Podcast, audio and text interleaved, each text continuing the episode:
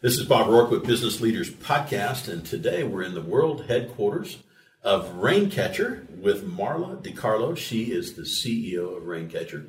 Marla, thanks so much for taking time today. Thanks, Bob. I'm happy to be here. Absolutely. Yeah. Well, tell us a bit about your business and who you serve. Sure. Okay, so the name of our company is Raincatcher, and we named that purposely because we always talk about that it's hard to make it rain, but it's easy to catch the rain, right?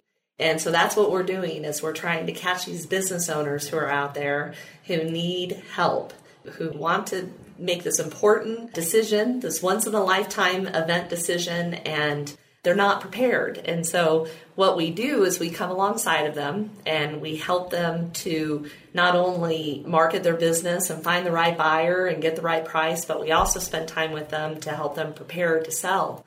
And we do that by doing some tests and looking at the overall score of their business and then figuring out how we can improve it. It's kind of like staging a house. I tell people often you can have a really nice house and a great area, but if you haven't taken the time to clean it and remove the junk, right, and some of the personal stuff, somebody's going to go in and go, oh my gosh, this place is a mess. You know, I want to drop this down $10,000, $20,000. Well, the same applies to a business. So there's certain things that they need to do to stage the business before they go and sell the business. And that's really what we're good at and that's what we're all about at Raincatcher. Before Raincatcher, yeah. You had quite a bit of experience going out and working with companies. I did. You did a bunch of due diligence work, if I remember correctly. Let's yes. kind of rolling the clock back just a little bit. Let's talk about the experience of when you got to look inside companies mm-hmm. and how you bring that forward to helping the companies now. Oh, I love talking about this because this is where the passion of small business comes out in me, right? So, first off, I have to back up all the way to okay. I originally went to school to become a social worker. And I tell people that because I think it's important because it talks about who I am as a person, what's important to me, and that is helping others. It's something that's in my core, something I really care about. And when I was in school, the problem there was I thought differently. You know, I wasn't, I realized amongst my peers and my director of human services brought up that I didn't quite think like everyone else because I have a very analytical side to me. I understood math, I'm very geeky that way, right? And what I realized is that actually served me well in my career. I became an accountant and it served me well because of the people component. I always cared about making a difference and wanting to change things and make it better. And so I became a corporate controller at a very young age. I was actually only 27 years old. And I moved on with the founder of a company I was working with who created a fund. It was a $500 million fund that we could pull from and we worked with business owners to either help them to exit their business, help them to join maybe another company. Really, what we do today, we were doing this back in beginning of 1990s. And what I found when I was working with these owners over and over and over again, my job was to fly out, perform due diligence on the small business owner, create the CIM prospectus, take that back to our mm-hmm. group, and then figure For out. Folks that don't know what CIM is. Oh, confidential information memorandum. Okay. Yeah. Basically, it's the marketing package for your business okay. and and the information about your business. And what I saw over and over again when I met with the owner and the staff and looking at the company is how underserved they were. And I know that's cliche, but it was true. It was incredible how many times I would go into a business owner's office, look at their financials, and they would say, We're operating at a, you know, 45% gross profit margin. And we would start digging in. And it's like, well, wait a minute, you know, you've got this in overhead and you don't have, or G&A, and you don't have this up in mm-hmm. cost of goods. And it was small changes that would have made a difference in the decision that that CEO would make about the company had they known. They Didn't have good numbers. They didn't have good numbers. They didn't understand their numbers most of the time. And so this was now coming towards, you know, 2007 and I realized, "Oh, I can change this because as a controller, as a CFO for a company, I do look at things differently. There's certain things that I see, and my job was to communicate that to the CEO, to the staff, and then be a part of that decision making of how we were going to handle that and how we were going to handle the use historical information to handle the future, make well, proactive decisions. You, you, came with buyer's eyes. Yes. As you were looking at these companies. 100%. And I think that that gave me credibility that I would not have had had I come in telling them these are the things you need to change in your company. But because I was coming in to as a potential buyer or someone that could help them to find buyer, they gave me credibility that maybe others wouldn't and they listened. And so what I learned very quickly was this is very personal to this owner. And I learned very quickly that we always use, you know, the baby, everybody thinks their baby is pretty. Mm-hmm. And it's true. I mean, my daughter is drop dead gorgeous. Of course, you know? yes. But, but, you know, it's hard to then tell them, okay, yes, you have a beautiful baby, but there's some things that still need to, they need to grow up. Mm-hmm. You know, mm-hmm. there's some things that they're not ready yet. Mm-hmm. And so I learned how to communicate with that owner in a way where it wasn't coming across as, here's the things you've done wrong and this is what you need to do different you know, I learned how to work with them and how to get them to see things in a different way, you know, to make a different decision. So I left the portfolio I had, the M&A work that we were doing, and I started Kaizen Business Results. And what this was was CFO controller services, and this was before CFO became the it word, which is what I call it today, which is very important. I'm not downplaying it. I'm glad it's become something that people embrace. When I started, I had to explain to business owners what a CFO was. So, was that your first business start? Yes, it was. My very first business start. I think about the moment. Yeah. So, there's a moment, and you're doing all this stuff and flying yeah. all over the place, and said, so, you yeah. know what? And you go home and say, honey, I think I'm going to do this. What's better than that? take us to that story because I think for many business owners, mm-hmm. there is a moment where you yeah. finally decide to leave whatever security that you might have thought you had to go out on this business venture of your own. Oh my gosh, that is such a story. There's so much to that. So I have to bring this up at the same time that I had this idea of Kaizen. I had a company that I was interviewing with for a development controller position. It was really a VP position, a very prestigious development company here in Denver. And I was on my sixth interview with this company. I was in bag and lots of reasons why, you know, that was going to happen. I knew that this was something I had to do helping small business owners. There was a faith component behind that that really mattered to me and you know, I had some some guidance I guess from that as well. Mm-hmm. And I actually called the VP of finance and I withdrew my name from the interview process with the support of my husband, mm-hmm. which was just, I still thank him for that. And I remember the VP of finance saying, Are you sure? you know, and, and I, I remember pausing for a minute, thinking, "Oh my gosh, this would be life changing." And you see your, you know, your life spiraling in front of you. Mm-hmm. But I knew this was something I had to do, and it went back to that who I am in my core. And I was never satisfied with just doing just the, the, mediocre thing that everybody does going into work, do your job, you know, leave. I needed to make a difference. I needed to feel it tangible, you know, see it. And so I knew I could do this with Kaizen. And I, luckily enough, I started with five clients and I still thank them all for that. I mean, just incredible. And I was able to grow within six months, I was able to grow that business to 48 clients in six months. And then I, I say these numbers and you because. were a plug in CFO for 48. 48. I did have staff, you know, because I immediately realized when I started the company, I wasn't going to do accounting and bookkeeping, but I realized, oh no, we need to have this because garbage in, garbage out. Mm-hmm. There's nothing worse. Than, man, I needed to have control over that. And so I added that. So I had employees and subs working for me. But yeah, for, I was the CFO for 48 companies. Mm-hmm. And then I realized I needed to hire people and have processes in place. the same things that you're talking about same now. Yeah. I'm talking to, right to the owners about, yeah. right? Yeah. I say this story because a year later, I was inching up towards, it was definitely right below 200 clients, and I had like 50 subs and 50 employees. And what your face is showing is exactly what happened. I grew too fast. I didn't have time to hire the right people. I was looking for a warm body.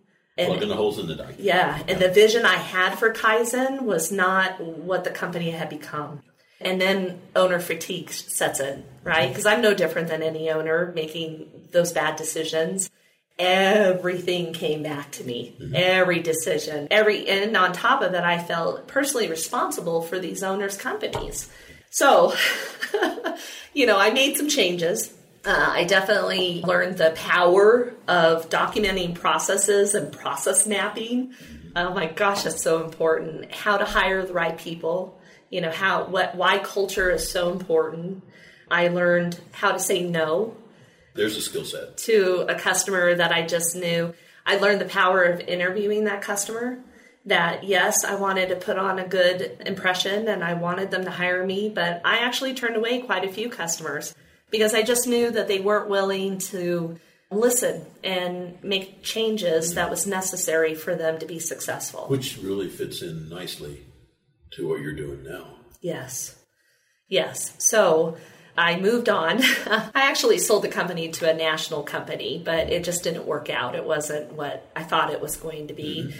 So at that is, time, you know, not to interrupt, but that's yeah. how dissimilar is that Oh. many of the stories you hear from business owners, I started out here and I ended up there. Yeah. What I thought I was going to do isn't what I ended up doing. And I can really empathize with the owners that sit there getting ready to sell their business and go into that panic mode. You know, again, this is my child. What I'm turning my child over to a new person. And I can remember sitting in a training room at this company and having this moment of panic like, what am I doing? it was really hard. It was very emotional. And um, there's so many things I would have done different. I would have read contracts differently. I would have asked different questions. I would have brought somebody in as a third party to manage the emotion. Yes, because even though I knew what I was doing as a CFO, when you are the owner of a company that you have built, you are too close to well, it. And you still have to run the company. Yeah, exactly. I mean, and by the way, do this sale thing. Yes. Part time. Right. Part time. Uh, no. Right. You right. Know, I, I, yeah. I think about the emotional response to large life events. Yeah. You know, and, and you see it time and again where somebody says, if I had it to do over again, I would get past that emotional time frame and make a better decision. Yeah. And so, you know, for the folks out there that are kind of in this mode, it's really important to be able to either you step back or somebody says unique to you, not unique to selling a business. Yes. Yes. And, absolutely. And the value of being able, you know, you've been down the track of buying your, you're building a business, working for an M and A firm effectively, yeah. looking at lots and lots of businesses from buyer's eyes. Yes, extremely critical to develop that buyer's eye mentality. It is. It is because you know everybody has an agenda when you're buying and selling a business. You know, the seller wants to maximize the value and get the best terms that they can get, and the buyer is going to look at it from a risk position and you know mitigate that risk and discount the things that they're not unsure about. You mm-hmm. know, if they feel like this guy doesn't have it buttoned up I'm not sure what it's going to look like when we do the transition with the revenue. Don't think that that's not going to be the terms in that purchase agreement. Short-term contracts versus long-term. They contracts. are going to cover the risk, is what yes. it is. It's mitigating risk. And, um, and the, the, problem is the business yeah. owner may not see that as risk. Right. They say, well, this is just how we've done business, and we're really good at it. Yes, I was talking to an owner about this the other day it's funny you bring that up because he is a sophisticated businessman. I mean, this guy is polished and he's selling his business and he chose us and he was talking about maybe them coming in and helping with some of the negotiation because there's some little issues about their business that's different. And I said, listen, here's the deal. here's one competitor that I talked to. This was the feedback that they gave me about your company. And I knew it would be a dagger and I said, and I know that's hard to hear. And he said, Oh my gosh, it is hard to hear. And I said, I know, because you're too close to it. Now, when mm-hmm. that person said that to me, when that competitor said that to me about your business, I'm not close to it. I saw it for what it was. They were using it as a way to discount your business to get the terms that they wanted. So I mm-hmm. didn't get emotional. You know, I was able to go, well, and counter what he said. Had you been a part of that, you know, it could have gotten very emotional and very ugly. And it's hard. It's hard to hear. It's hard for somebody to tell you your baby's not pretty. well, Marla, when, when I think about that as a business owner, if you can step back from the emotional moment yeah. and go, that's such good feedback to know that. And then my next thought is, what do we do to mitigate that challenge, problem, uh, yes. uh, what the buyer sees as a as a risk? How do we mitigate? What can we do? Yes. What do I need to change? What's my time frame? Yes. Well, and uh, gosh, that's a great point to bring up. So that's one of the things that we do at Raincatcher that also I think makes us unique from competitors in the market is we will spend time on sell side risk assessment as part of our you know initial marketing package working with a customer we're 100% success based meaning that we believe that there needs to be a skin in the game from us the same way that the seller's trusting us we need to trust them we work together we put together the package. All of the costs are up front, are on Raincatcher's end. And part of that package is doing the risk assessment of the business. And this is a CFO and advisor that actually does some of our value building and exit planning. And we look for those skeletons in the closet, those red flags, because if we know about it ahead of time, especially before we're in due diligence, mm-hmm. then there's things we can do to change it and also ways that we can not candy coat it so that you're lying. That's not it. It's better to be forefront and be mm-hmm. honest about these things, but to be prepared on how to answer some of those hard yeah, questions. Yeah, we did it on purpose. We recognize the benefit yes. of owning a small business. So we you know, we accounted for it this way, and we recognized it was going to be a discussion point. Yes, this is what we did, and I mean, and the buyer's going to go, okay, check. Yeah. Yeah. yeah. And what happens a lot of times, especially in due diligence, is the seller, because for a lot of people, this is the first time they're going through something like this, they weren't even aware that this was an issue. Mm-hmm. And so then we're in due diligence, and there's all kinds of things. We try to ask the right questions, but there's so many things that could come up. I mean, we had a company where we had their tax returns and it was actually signed off by a CPA. Well, normally a CPA won't sign off on a tax return without them being the ones to file. Weird situation that for whatever reason the CPA allowed the customer to go ahead, their client to go ahead and mail in the tax returns. Well, the guy didn't realize his wife hadn't done it. And so we get into due diligence, we're in underwriting, we're two weeks away, and all of a sudden, you know, they're going, Whoa, uh, IRS is saying that they never got your tax returns for four years had not been filed. The owner, the seller had no idea that this had happened.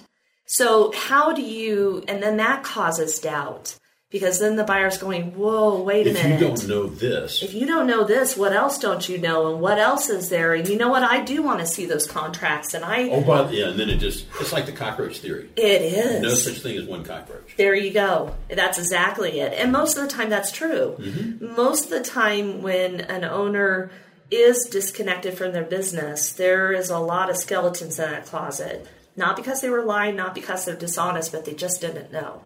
You know, and, and I think about sitting across the table and everything's going and everything's going, and all of a sudden the owner gets hit flat footed with something he just plainly didn't know. Yes. And hit the confidence factor and your negotiating point and all of those things, which would have been so much better in that de risking, stress test, yes. pre sale. Emotions get high. And then, you know, you've got the situation where you're just trying to play damage control mm-hmm. before the whole deal blows up. And it's really hard. I can remember that owner saying, Hey, I'm an honest individual, you know, and the buyer's just taking him at his word, but it got heated.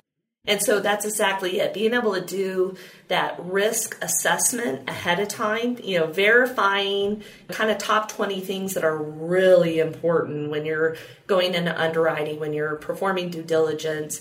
Again, we can't fix everything, but if we know about it, then there's ways that we can handle having those conversations with the buyers. Or recognize. Yeah. So if you think it's worth X, but you've got these things going on here, that's going to affect X. Yes, especially financials. Mm-hmm. This comes up all the time, you know, where most owners you know, this goes back to my Kaizen days. I don't think that they spend the time and energy that they should understanding their financials and the importance of those numbers. Well, and making them useful. Yes. I mean, you know, if this is that and we're winning a bid, you know, did we preserve our margins? What did we do? If we bought this company over here and yes, it looks good on gross rev, but it really cratered everything else.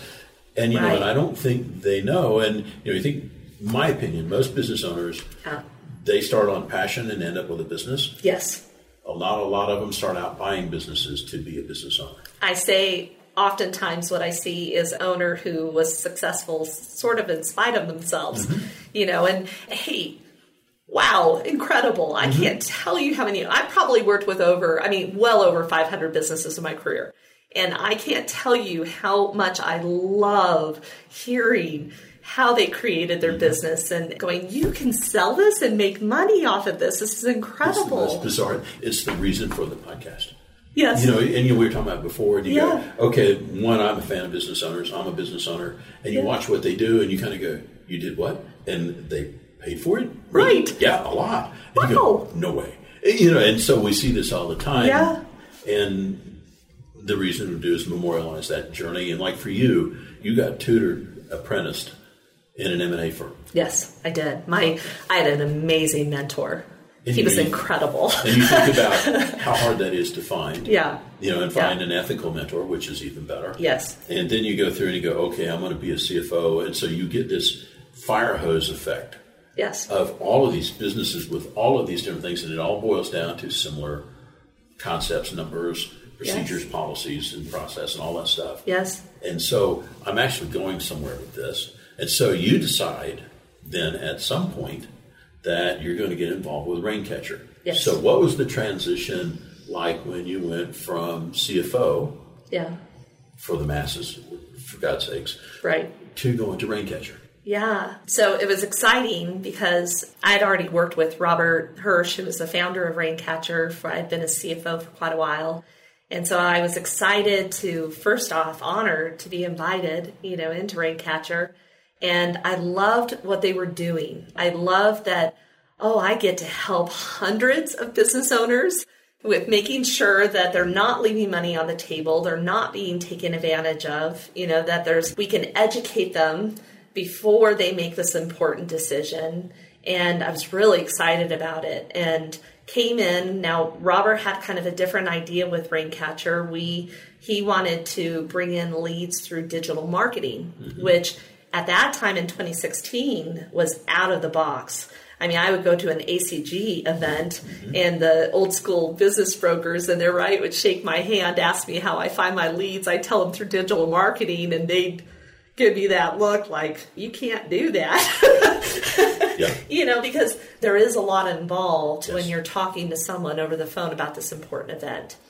And so my job was to come in and figure out first off how do we handle these leads coming in? So I had to help with creating the funnel so that we were getting in touch with them right away. Right. for some people, they may not understand funnel. Mm. So yeah. So gosh, I see this all the time with business owners. So we could bring in about 150 leads. Actually, at that time, it was like 250 leads per month. I know business owners who do this, mm-hmm. but if you can't, if you don't have a process in place to first get in touch with them right away because those people are shopping. So you got about five minutes to get a hold of them. Mm-hmm. And there's statistics that show that even after an hour, it reduces by 50% of the probability of them even answering your call after mm-hmm. one hour. Mm-hmm. So imagine that many leads coming in, you know, in a month, and then you're and trying they all to come in equal. no, no. I mean, you can have exactly ten of them come in at one time, yeah. and so getting back to them timely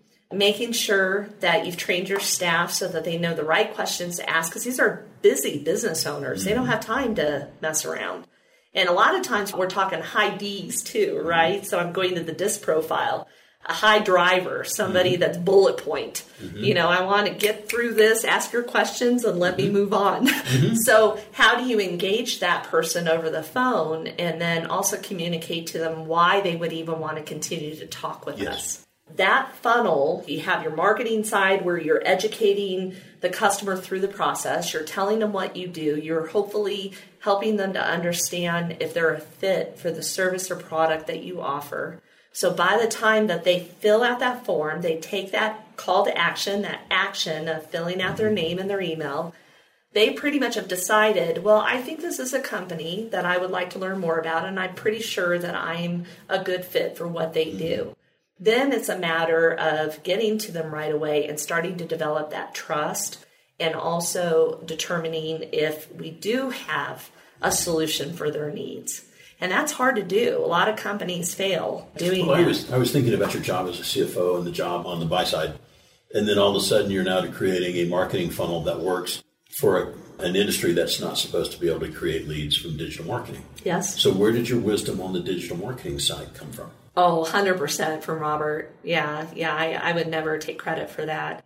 Robert is one of those guys that he knows, you know, the digital marketing side and how to create nurturing, how to mm-hmm. communicate, mm-hmm. right, to that new lead, why we care and why we want to work with them. Mm-hmm. And so he just got that. You know, that was something that he did. And then with my background on process and understanding the dynamics of that small business owner and then also the culture that we created where we care. Mm-hmm. You know, it was that was something I will the first thing I ask somebody when I'm interviewing them is what's your background with small business and why does that matter to you mm-hmm. and if they say something about you know it's the lifeblood of this country or mm-hmm. you know this is why people come to america is because you know they want to start a small business I'm like, okay, right answer, because that is it. It doesn't matter if you're a foreigner or you've been a citizen of the United States. What makes us so great is we have this amazing opportunity through small business.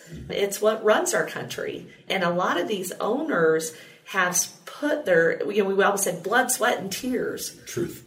It is the truth. It is the truth. 100%. I mean, these guys, a lot of times, and, and ladies, are totally have put their everything, their the kids' college fund, their mortgage, their retirement, everything into this business. And so when a, you make the important decision that you're ready to sell, you're ready to pass that off to someone else, you want to make sure that you've aligned yourself with someone who cares, understands the work you put in, and is going to come alongside of you and not just find the first buyer that comes in. I mean, I'm working with an owner right now couple of owners where when we were talking, yes, do they want to make some money? Yes. But the thing that I kept hearing over and over again was we have put a lot into our culture and our employees, and that is important to us. It's keeping me up at night. I don't want our employees to lose their job. And so I knew that the job we would serve going out and finding a strategic buyer is finding the right cultural fit and then someone that cared deeply about the efforts they put into building their staff. Well, you're responsible not only to your customers, but to the families of your employees. Yes. I mean, until you own a business. Yes. You know, you don't understand that your decision affects whether their kids go to school or not. That's right. You know, and, that's right. And I don't, I don't think about that a whole lot. Yeah. But it's the truth, and you know, and I think for the folks that are going like, I would like to own a business so then I can have my own schedule to go. right. Just laugh. I go, yeah, yeah, sure, yeah. sure. You're yeah. like, okay, that sounds yeah, good. Yeah, yeah, Tell me how that works for yeah. you. You know. but I think about all of those things when you're matching them up. So for you, then, then you end up as the CEO yes. of Raincatcher. Yes. How was that as a shift mentally from the other things that you've done in the past? Yeah, that's a great question. Uh, it was different. I found because I've always served a role of a CFO, and so I've always had to manage up, right? I've always had to, I've always had to collaborate with the owner, with the CEO, you know, and, and get my point across because I'm not a bobblehead. that was the thing I used to tell people. So I was used to being able to push back and help them be part of the decision making mm-hmm. process. So that wasn't something that was foreign to me. It was something I was actually very comfortable doing. But what was different is though I had an excellent team around me, I had to remember that my decisions affect them, but I am the final decision maker. Mm-hmm. And I think sometimes I spent too much time collaborating because it's who I am as a person, first off. I love people. I love surrounding myself with smart people and then finding the best decision. But sometimes a leader just has to make a decision. Mm-hmm. And you got to make sure that you know your people understand why you've made that decision and that they'll follow you, mm-hmm. right? But that was probably the hardest transition for me from a CFO to a CEO is owning that role, mm-hmm. being comfortable. And I'm not always going to make the right decision, but I know that I think through things. I've taken everybody's opinion into account. I thought about this, and this is what we're going to do. Well, you know, I, I, think about the decision process and given the facts at hand. Yeah. And all the analysis and input, we're going to go this way. Yeah. And in the future, if it works out differently, and you go, there's either something we didn't know. That's right. And we didn't see, or I could have just made a mistake. That's right. And owning that mistake. And you kind of go, all right, now here's what we're going to do. Yes. To fix it. Yes. And you know, when I think about that, and that makes us all less than perfect, which is what we are. Yes. But sometimes good enough's good enough. That's right. That's right. You know, and I think that's that's a good point to bring up too. I mean, I think one of the things being a, a small business owner, and I see this often with the people that I work with, is they feel like they need to wear every hat, right? Because everything does come back to you as a small business mm-hmm. owner. Mm-hmm. But there is so much power in surrounding yourself with people that are often smarter than you are in certain areas, and then being able to take that information and create something with it. I think a good leader is somebody that motivates those around them to be the best that they can be. And then knowing when's the right time to put the brakes on and when's the right time to put the gas on. We were talking earlier about, you know, driving that race car. I use that analogy oftentimes when I'm talking to owners because a race car is cool. I mean, it's, man, you're driving a race car. That's something fun. It's not a minivan. it is purpose built. Yeah. It, you know, it's not designed to haul logs. And so you think about a very precision tool, really good for what it does. Right. Not a great family car. Right. You, you know, and, and I, you know, I was thinking as you were talking about running a business and interfacing with the business owners. Yeah. You know, and, and it's a recognition factor that you have from seeing so many businesses. Because, you know, if you've dealt with, worked with, you know, CFO 500 businesses, mm-hmm. you know, he says this may be unique to you. Mm-hmm but it's not unique. When you look at the various businesses that you're talking to, if there were the top two, three, or four things that you always see, mm-hmm. that if a business owner is listening to this podcast says, if I just go and look at number one or two, I can change the trajectory of my business. Mm-hmm. What would you say those are? Oh my gosh. First is financials. What does that mean? It means if you do not have someone who is reconciling your books, who knows what they're doing, and you do not have your you're not accounting in a way that you have information in front of you broken down where you know your gross profit margin by services, products, your labor burden, if you don't know percentages of revenue of your expenses, if you don't have KPIs set up that are specific for your industry, if you're not aware of how you perform with competitors in your industry, I could just go on and on and on. I call it understanding the power of your financials. Well, you know, and I think you know most many of the business owners says, you know, I have what the bank requires. Right. I've got my tax return. What do you want? Right. So much more. Oh my gosh, because those financials tell you a story. Mm-hmm. Always. It is the language of business. Mm-hmm. And if you understand what your numbers are telling you, so how you do that is first you need to make sure garbage in, garbage out so you need to make sure that you're taking care of recording things properly, reconciling your financials, and you know those numbers are accurate. Is that something a CPA can do if you ask them? Yes, I don't feel that's a good use of their time unless they have employees on staff who does okay. that for them because and let me I'll go a couple of directions here. You want someone who is who understands the detail behind the numbers.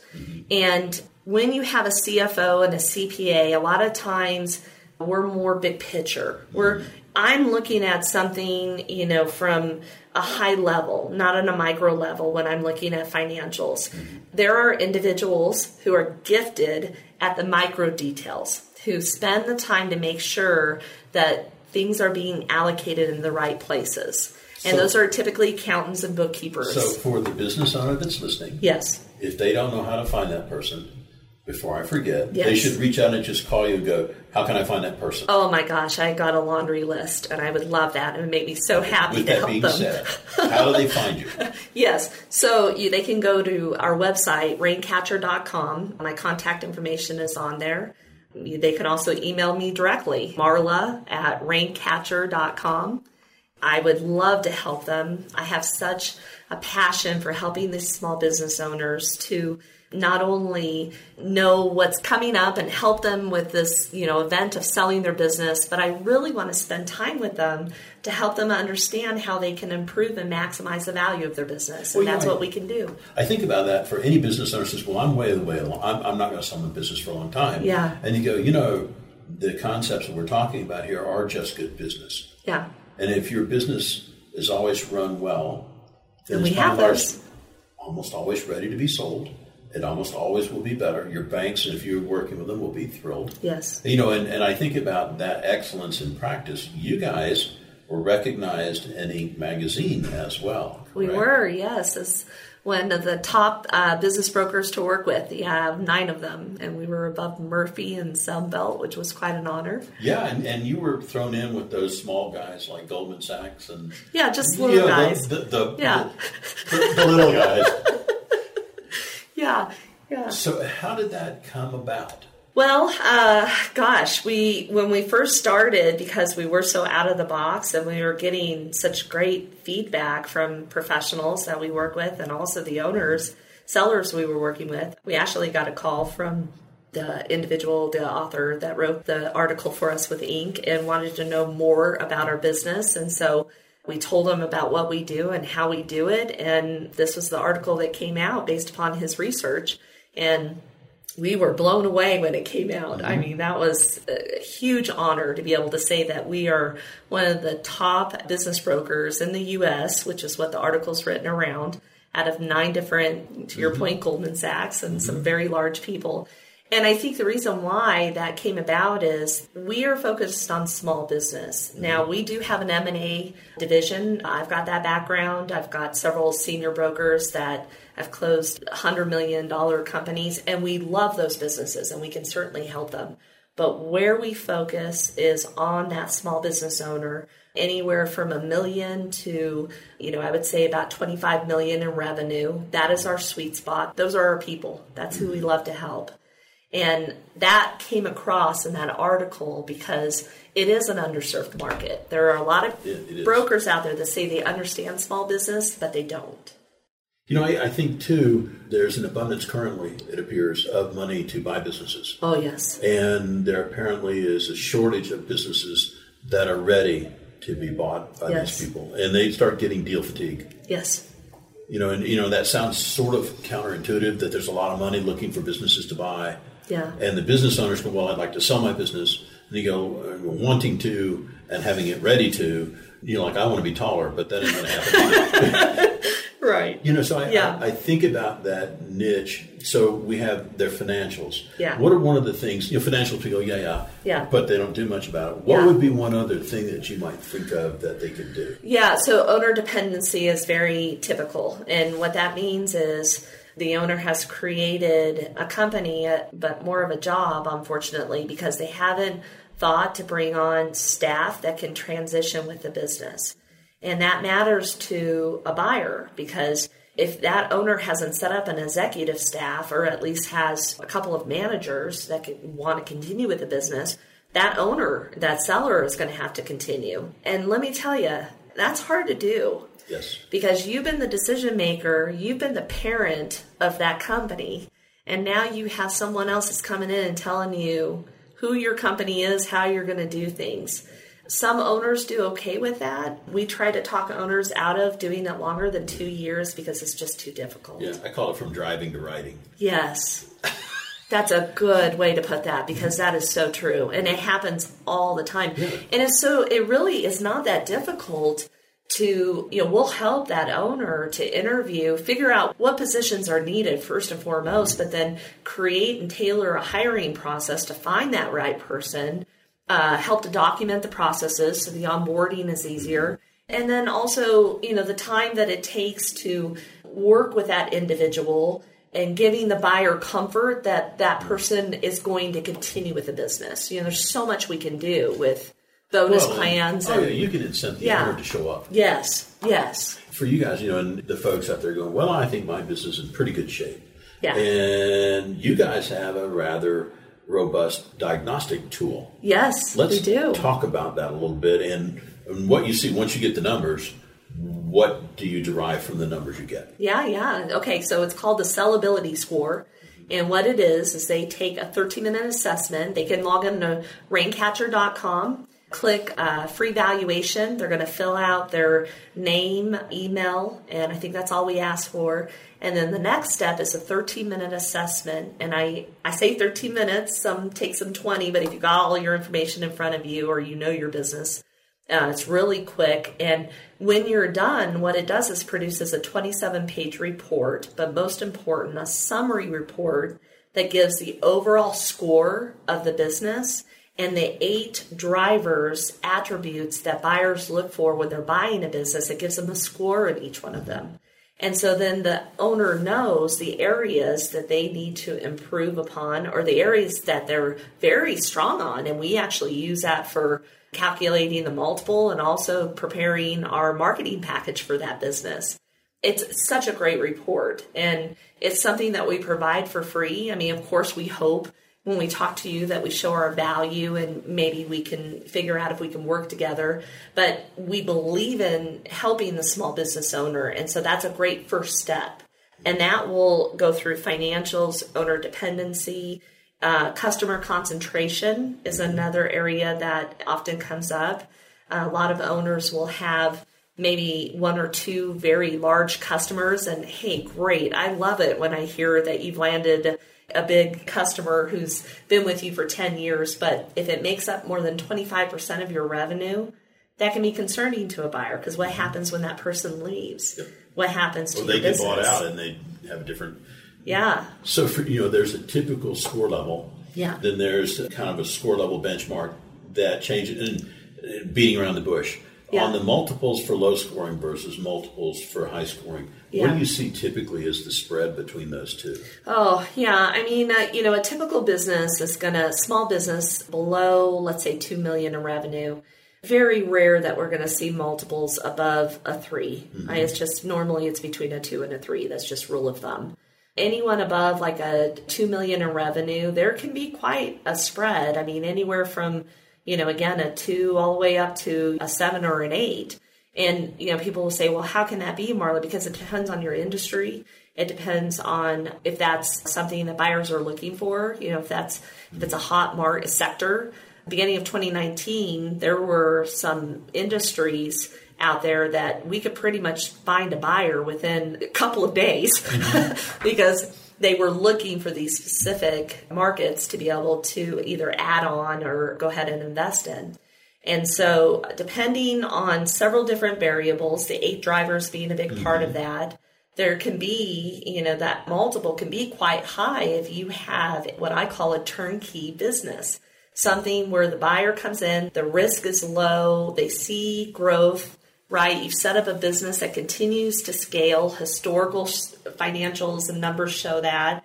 Um, you've set up a team that the buyer can't duplicate. We often talk with buyers about build versus buy, mm-hmm. right? So if you have a business that a buyer can't just go start up and build what you've done at that point, it makes more sense for them to buy it and then continue to scale. And apply those principles throughout their organization. That's right. know, as yeah. policy process and, and, and people. and, yeah. and, and I, I, think sometimes the, the, business owner says, I have a great business. It's supported my life. You know, my children are educated. I've done all this. I'm a pillar of the community. Yeah. And, uh, and, you know, when you're dead, what? Yeah. I think it's hard for them in many cases to see that. Yeah. I really do. Yeah, I do too you know, that's an important topic too. Uh, is that post closing. You know, we spend a lot of times talking with our seller yes. about the reason why they want to sell. There was some numbers that came out a while ago, and, and I'll share it. Business brokers tend to shy away from it, but I'll tell you why I don't mind sharing it is that the survey said that 75% of business owners often regret selling their business. Now, people apply that that it must be the numbers. It's not only 5% regretted the, the terms or the asking price they the purchase price they received. What it is is does what do you do after you sell? Because i know just the time i had kaizen that was my identity. I mean gosh we pretty much had signs around the house kaizen kaizen mm-hmm. kaizen right? So then when it was gone it's like well who am i and what do i do? And so that's a big thing. We also have an assessment that our owners can take called Pre-Score that will give them a personal readiness score of where they're at and whether they've thought about what they want to do after they sell. Yeah, you know, it's going like, well, how much golf can you play? it's uh, you, you, know, know we laugh, people, but it's true. People, it's a lot. Yes. But for others, you kind of go, well, or how much fishing can you do? Yes. Or how much traveling can you do? And at some point, you kind of go, so I've had a number of business owners myself that have sold, and a number of them said the single worst thing I ever did. Yeah. I said because I'm now lost. Right. And you kind of go and and I think they miss the interaction with their employees. Yeah. I think that it's their identity, and when they go somewhere, they're known as the business owner of. Sure. You know, and and I don't. I honestly think there's very little or a diminished amount of attention played in that phase three. Oh, I agree with you. What what the statistics tell us that right? Mm-hmm. The number seventy five percent. That's huge. You know, in business brokers, often in my circle will go, "Oh, don't talk about that." Well, we should be talking about that. That's important. I think it's a service. Yeah, it's a differentiator because somewhere in there, somebody in the family's thinking about that. Yes. And I think if you go in and go, you know what, there are things we can do. Yes. There's even counselors and psychologists that work in that field. Yes. Talk about what you can do. Where if you're going to spend all life energy and money that you did birthing this thing, and bring it to close on a sale, then you really should be able to enjoy the proceeds and not feel regret. That's right. And then, so one of the things we do too is setting them up, you know, making sure that they have a personal financial advisor because that is so important. I mean, you know that. You know, you've got story after story because when I go to hire a broker, one of the things I want to make sure is that they know and our our culture in Raincatcher is, hey, I already know that you know what you're doing because otherwise I wouldn't be interviewing you. And I know that you can get the yes mm-hmm. on getting an engagement. But we're more than that.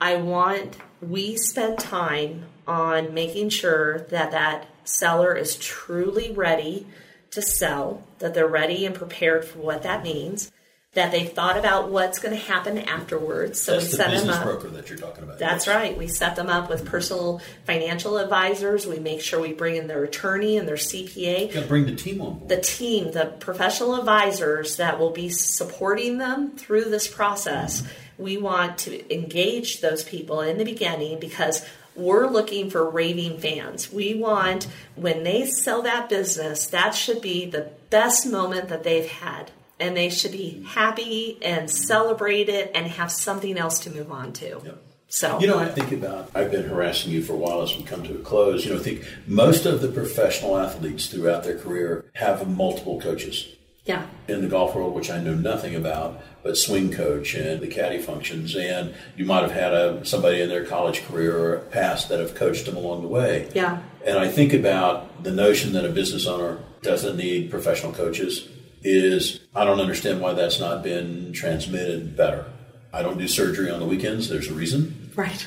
And I think about the business on the benefit of what you guys bring to the table. How many business owners have worked with 500 businesses, either as a CFO or selling them or buying them? That probably this is a one time event for them. Yeah.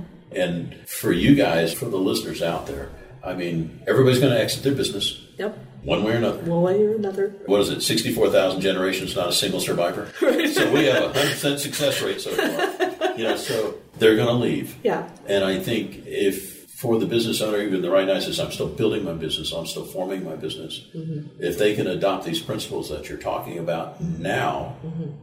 it'll make the business better. Yes. So to close this thing out, is there anything that I should have talked to you about that I didn't? Probably lots, but oh gosh, I mean, I just I become so passionate when I'm talking about this. Mm-hmm. I literally could take another couple of hours because I care. No, I mean, I think the thing is with your closing point, I'll mm-hmm. dovetail off of that. If you think that you will be selling your business in the next, let's say, five years, mm-hmm. you should align yourself with some type of advisor who knows what improvements need to be made in your business. You should be doing that now because if you do that, I promise you that you will be prepared to sell. You won't be surprised. You'll get the numbers that you want, you'll get the terms you want, you'll have multiple buyers, you'll get the type of buyer you want. You're more in control versus those owners that just wait too long. And you won't be surprised. And I'll just say, listen, I get it. I am one of those owners. I understand. When you're a business owner, you're busy. You've got like these blinders on where you're just thinking about, oh, I just need to get payroll done or I just need to get this contract signed. It's not that you're doing anything wrong, but I hope that they hear me today. Remove the blinders, look outside outside of the tunnel vision, think and prepare and be proactive because it will be such a better experience. You will be so happy you made that decision. So, in closing, Marla. Yes. The only thing I can tell the folks that are listening is if you're not calling, you're making a mistake. And if you're shy about calling, there's online resources where you can take. And I did a survey the other day on my business, and I think that it's you start looking at the value drivers. If they weren't hitting you in the face, you can say there's eight areas I should take and focus on, and go who's responsible for each area and how much am I going to carve out. Yes. And move the needle because it's probably one of the better investments of your time that you'll make. Yes. Well, Marla, I can't tell you how much I appreciate Aww. you taking time this morning. Thanks, Bob. I've really enjoyed this. Oh, this oh, you you've been great. Thanks so much.